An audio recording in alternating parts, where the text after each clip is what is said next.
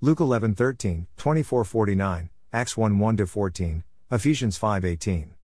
Waiting on the Lord, we renew our strength. Jesus tells his apostles, "The Holy Spirit will come upon you," Acts 1:11, 8.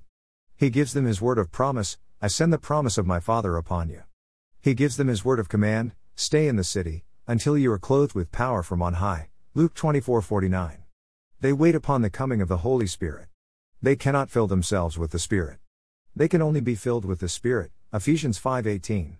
Waiting for the Spirit, the apostles devote themselves to prayer, Acts 1:14. They do not earn the Holy Spirit as a reward for spending much time in prayer. Waiting on God, their strength is renewed as they receive God's gift, Isaiah 40:31, Luke 11:13.